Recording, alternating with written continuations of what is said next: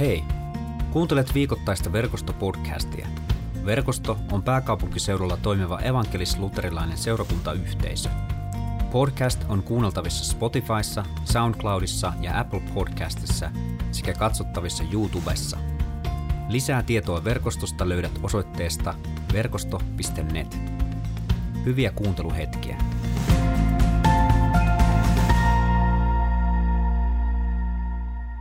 Markus kirjoittaa näin.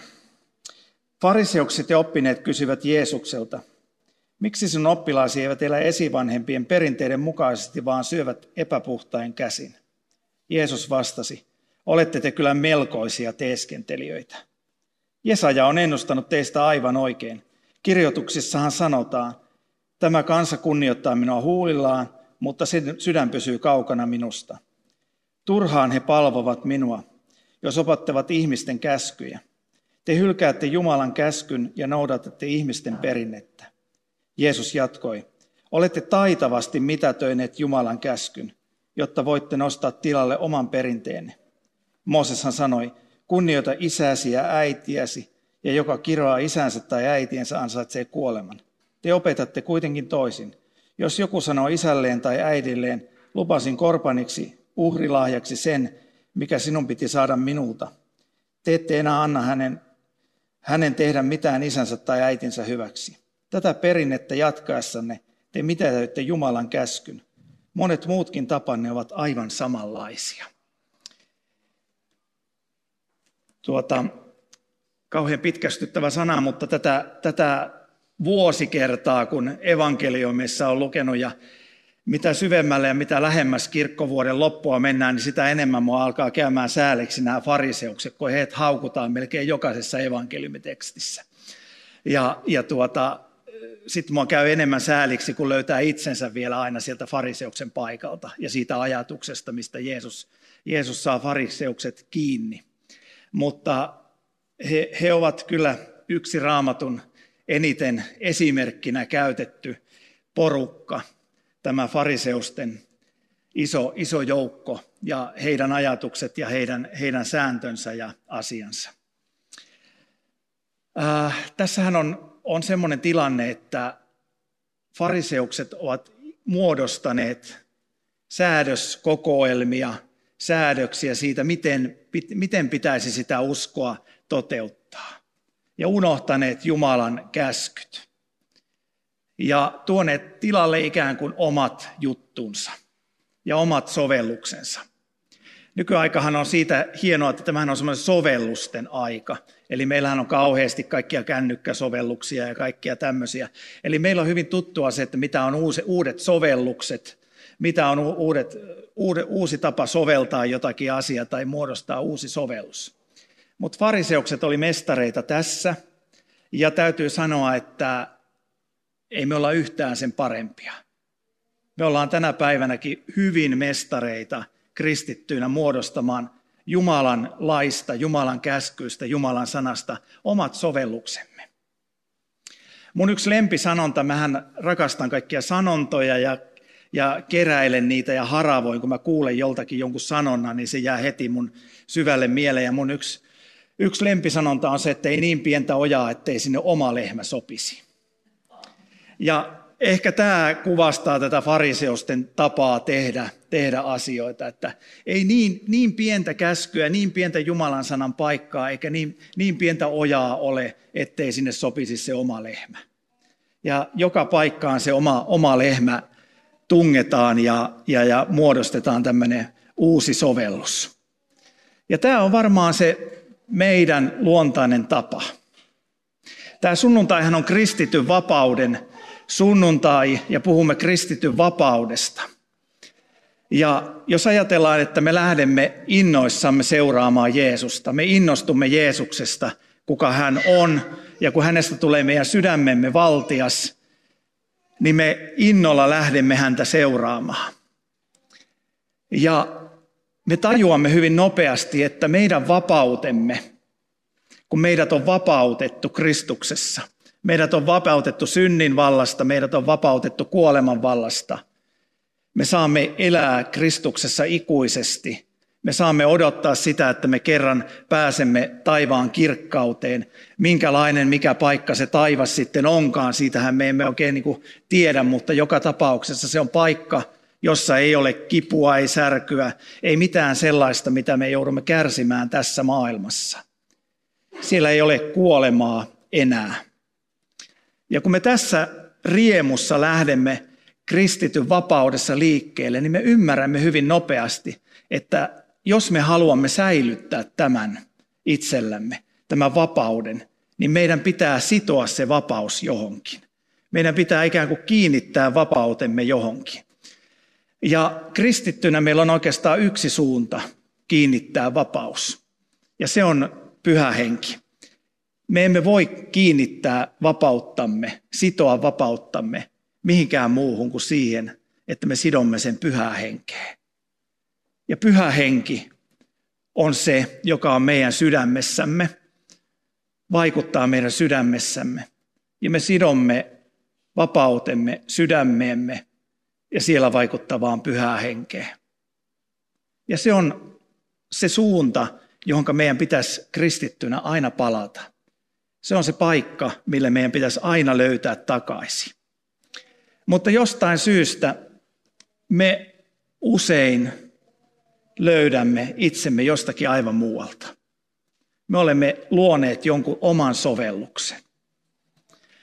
Meissähän on valtavasti kaikkea menneisyyden taakkaa, mitä, mitä vanhemmaksi elää, niin sen enemmän huomaa, että me kannamme mukanamme jotain jopa lapsuudesta, ihan varhaislapsuudesta lähtien ja kannamme näitä asioitamme, haavoja, erilaisia haavoja sisällämme ja ikään kuin yritämme selvitä elämässämme eteenpäin ja aina nämä tietyt haavat ja tietyt, ää, tietyt, tietty rikkonaisuus kant, tulee meidän mukanamme, kun me eletään elämää eteenpäin. Ja tämä on yksi syy, miksi me ollaan niin halukkaita muodostamaan näitä omia sovelluksia. Koska meidän pitää rakentaa jotenkin ympärillemme semmoinen turvaverkko. Jos mulla on joku pelko, jos joku, mulla on joku haava, niin mä yritän rakentaa uskostakin ja, ja Jumalan käskyistä semmoisen turvaverkon soveltamalla niitä vähän eri tavalla niin, että mun ei tarvitse olla avoimena. Mun ei tarvitse avata sydäntäni Jumalalle eikä toisille ihmisille. Me ollaan hyvin taitavia tässä työssä. Ja me unohdetaan se, että Kristus, Jeesus, on tullut tähän maailmaan täyttämään kaiken lain. Hän sanoi, että hän on tie, hän on totuus, hän on elämä, hän on, hän on se kaikki. Ja hän on tiivistänyt Jumalan lain sillä tavalla, että rakasta Jumalaa koko sielustasi, mielestäsi ja lähimmäistäsi niin kuin itseäsi. Ja se on se laki, jonka se meissä vaikuttava pyhä henki vetää meitä. Mutta me luonnostamme haluamme rakentaa jonkun muurin, että meidän ei tarvitsisi olla mukana siinä Jumalan maailmassa, jonka ytimessä on se, että me rakastamme Jumalaa koko sielusta, mielestä ja lähimmäistäsi niin kuin itseäsi. Se on se meidän ongelma ja se on se syntiinlankemuksen ongelma. Ja se on se, mitä me haluamme niin usein rakentaa. Siellä on ne meidän omat lehmät, jotka me asetamme sinne uskon ojaan. Ja ajattelemme, että näin on hyvä. Mutta samalla me huomaamme, että meidän uskosta voi tulla hyvin ärhäkkää, meidän uskosta voi tulla hyvin tuomitsevaa, meidän uskosta voi tulla, tulla, tulla hyvin ahdistavaa ja meistä saattaa tulla hyvin katkeria. Me ollaan vihasia kaikille. Me ollaan kaikkea muuta kuin sitä, mihinkä Jeesus on meidät kutsunut ja mihinkä paikkaa Jeesus on meidät tarkoittanut. Ystäväni, veljeni, työtoverini Panu Pitkänen on, on tänään saarnannut tuolla tai puhunut tuolla Pihlajämäessä ja Espoolahdessa. Ja, ja tuota, kun me käytiin tätä tekstiä yhdessä, niin kuin meillä on tapana, tapana tuota viikoittain tuota, puhujien kesken käydä, käydä nämä tekstit läpi yhdessä ja, ja pohtia, että mitä näihin sisältyy. Niin hän, hän kertoi tämmöisen esimerkin tähän liittyen. Panu oli ollut yhdessä Alfa-seminaarissa, tämmöisessä kansainvälisessä webinaarissa, ja siellä oli ollut puhumassa tällä kertaa bulgarialainen ortodoksipappi. Se ei ole mitenkään ihmeellistä, jos te yhtään olette mukana alfa-työssä maailmassa, niin te tuutte törmäämään mitä, mitä ihmeellisimmistä kirkkokunnista oleviin, mitä ihmeellisimpiin hahmoihin. Ja, ja tuota eri puolelta maailmaa, jos te ajattelette, että Alfan, Alfan on käynyt maailmassa yli 30 miljoonaa ihmistä kaikista maailman kirkkokunnista, niin siellä, siellä törmää mitä, mitä erilaisimpiin kirkkokuntiin ja niiden ihmisiin. Mutta tällä kertaa siellä oli ollut puhumassa bulgarialainen ortodoksi pappi ja hän oli puhunut kirkkohistoriasta, kuulostaa tosi very very boring, mutta ja myös Kristuksen kirkon nykytilasta. Ja hän oli sanonut tällä tavalla, että keisari Konstantinukselta alkoi eräs negatiivinen kehitys, joka on hänen mielestään erityisesti vaivannut idän kirkkoa. Hän oli puhunut siitä, että miten Jeesus kaste- ja lähetyskäskyssä sanoi, että meidän tulee mennä kaikkeen maailmaan ja kertoa evankeliumi, hyvä sanoma Jumalasta kaikille luoduille. Ja siitä, miten kirkko löysi, miten alkukirkon suuri aare oli se, mitä Jeesus Kristus on. Ja miten alkukirkko löysi tämän syvän suuren aarteen, Jeesuksen todellisen jalokiven, jota ihailla ja jota palvoa. Mutta sitten kävi niin, että kirkko rakensi tuon jalokiven ympärille aarearkun. Ja alkoikin palvoa ja ihailla tuota arkkua, eikä enää sitä jalokiveä. Eli jälleen kokonaisilla kirkkokunnilla on liian monta omaa lehmää ojassa. Ja niin, niin kävi, että jos ajatellaan vaikka Konstantinusta ja sitä, mitä hän teki kristinuskosta Rooman valtion uskonnon, niin kirkko rajasi itsensä Rooman valtakunnan sisälle ja alkoi kutistumaan ja kutistumaan. 300 vuotta loistokasta historiaa jonka aarteena oli Jeesus Kristus, todellinen jalokivi. Ja miten tämä sanoma levitetään ympäri maailmaa. Ja lopputulos on se, että keksittiinkin hieno rakennelma tuo jalokiven ympärille ja alettiin rajaamaan ja kutistamaan Jumalan suurta missiota, missiodeitä, sitä, että Jumalan sana saisi saavuttaa kaikki maailman kansat. Ja tämä ei ole mitenkään vierasta meille. Tämä arkku on hirveän helppo rakentaa. Me ollaan se Suomessa osattu rakentaa luterilaisessa kirkossa. Me osataan se rakentaa verkostossa. Mekin ollaan rakennettu aika monia arkkuja sen jalokiven ympärille – osataan sanoa, että näin pitää tehdä ja tämmöisiä, tätä se Jumala varmaan tahtoisi ja tätä se Jumala haluaisi ja tämmöinen tämä rakennelman pitäisi olla ja näin nämä asiat pitäisi mennä, että Jumalan evankeliumi menee eteenpäin. Tämä on meille ihmisinä ja meille seurakuntina todella yleistä. Me osaamme rakentaa kaikkea tätä ja keskittyä kaikkeen muuhun kuin siihen, mikä on ytimessä. Ja usein käy niin, että muistaakseni se on Simojen Pekan alun perin lause, ja, ja tuota, eli Simojen Pekka on tämmöinen nuoremmille sanottuna tämmöinen historiallinen gospelmuusikko, joka vaikutti joskus 80-, 90- ja vielä 2000-luvulla runsaasti ja vaikuttanut meidän, meidän vähän vanhempien ihmisten elämää tuota, musiikillansa, mutta, mutta ei niin paljon enää tänä päivänä, tänä päivänä sitten näin. Mutta, mutta hänen sanonta on se, että 99 on kateissa ja yksi on tallessa.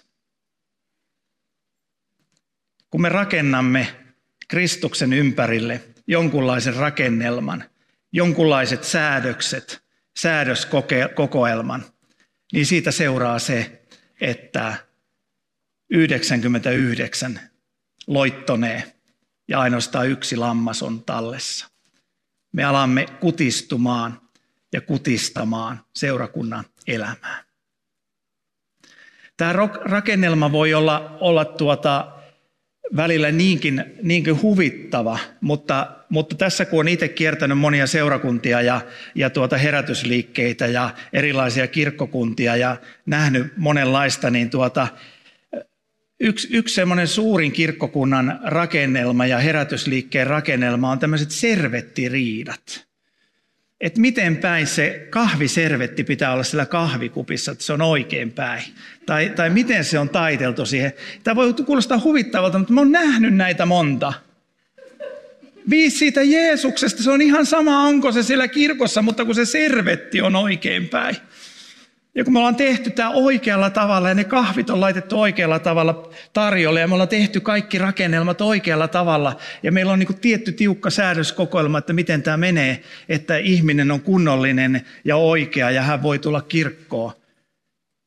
Niin me tullaan tähän tilanteeseen, että se timantti, se jalokivi on kadonnut jonnekin ja sen ympärillä oleva aarearkku on olemassa, mutta 99 lammasta on kadonnut ja enää yksi on paikalla. Me ollaan todella taitavia tässä ja todella taitavia rakentamaan tämmöisiä rakennelmia. Tämän päivän vanhan testamentin tekstissä tämä on, tämä on sanottu hienolla tavalla.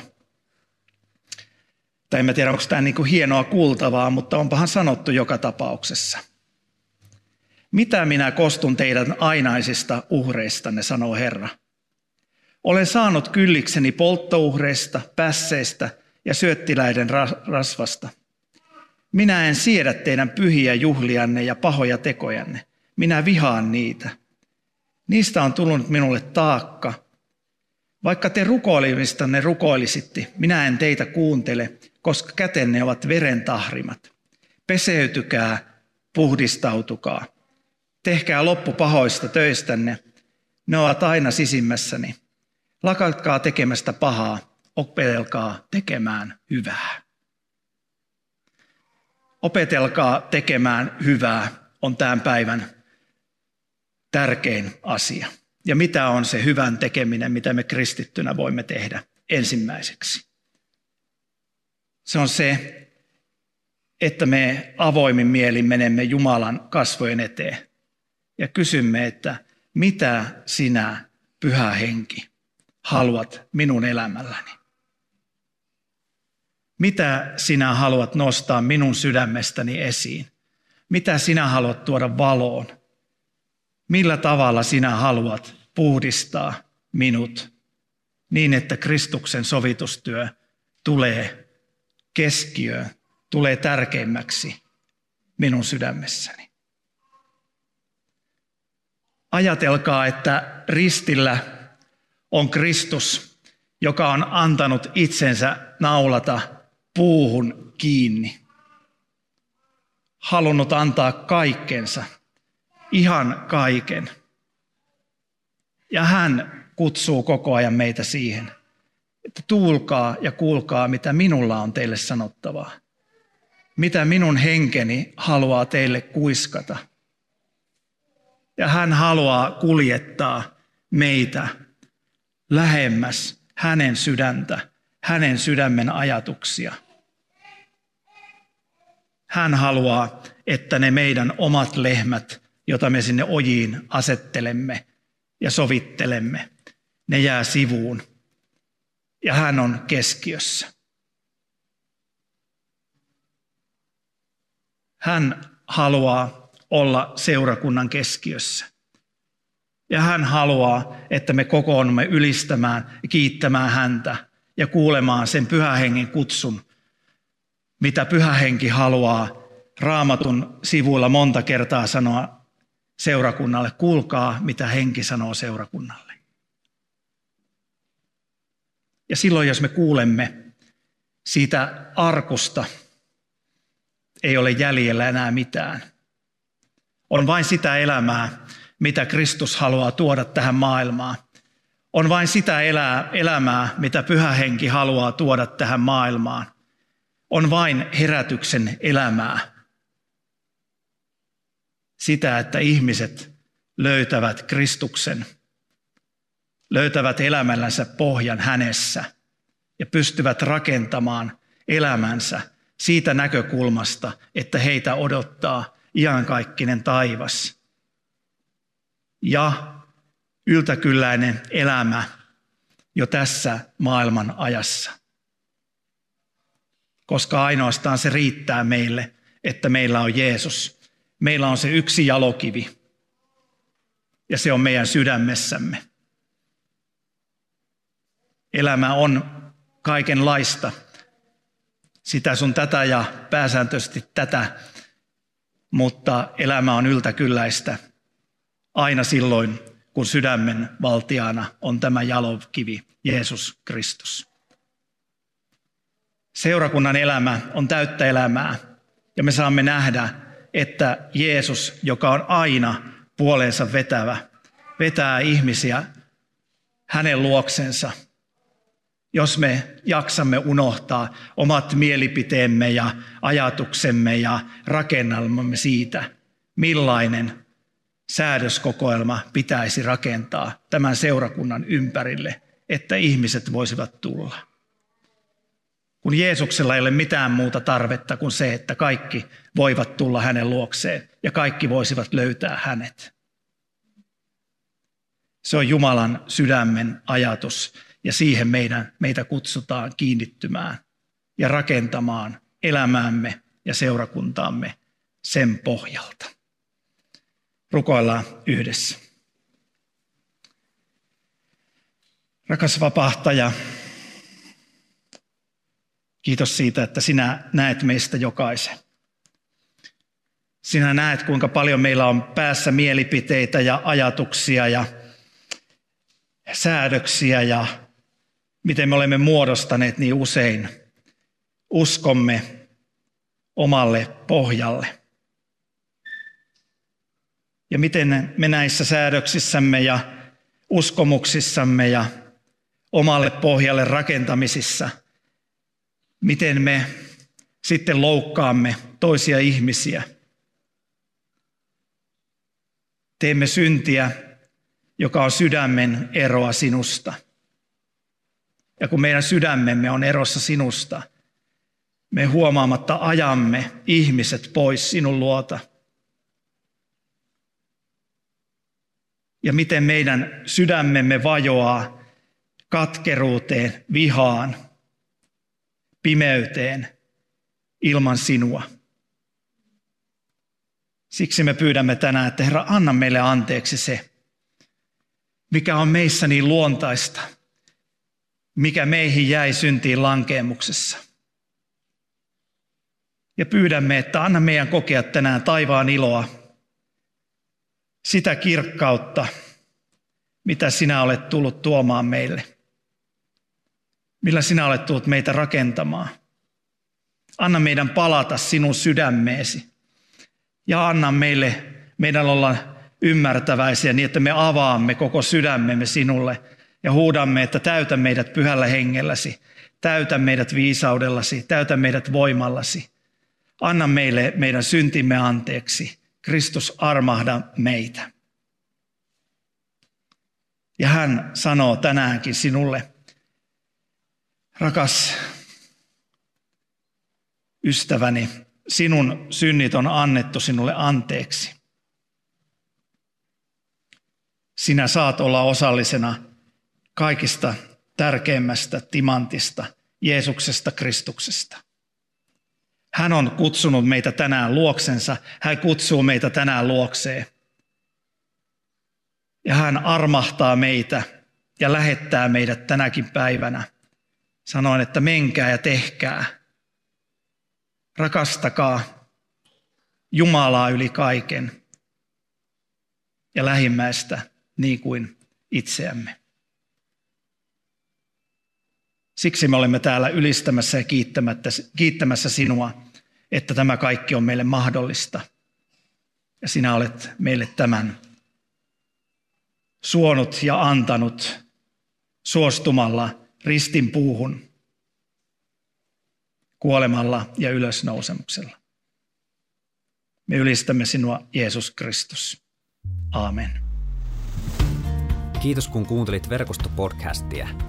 Seuraa verkostoa somessa ja osallistu verkoston online Jumalan palvelukseen. Suorana sunnuntaisin kello 17.00 osoitteessa verkosto.net.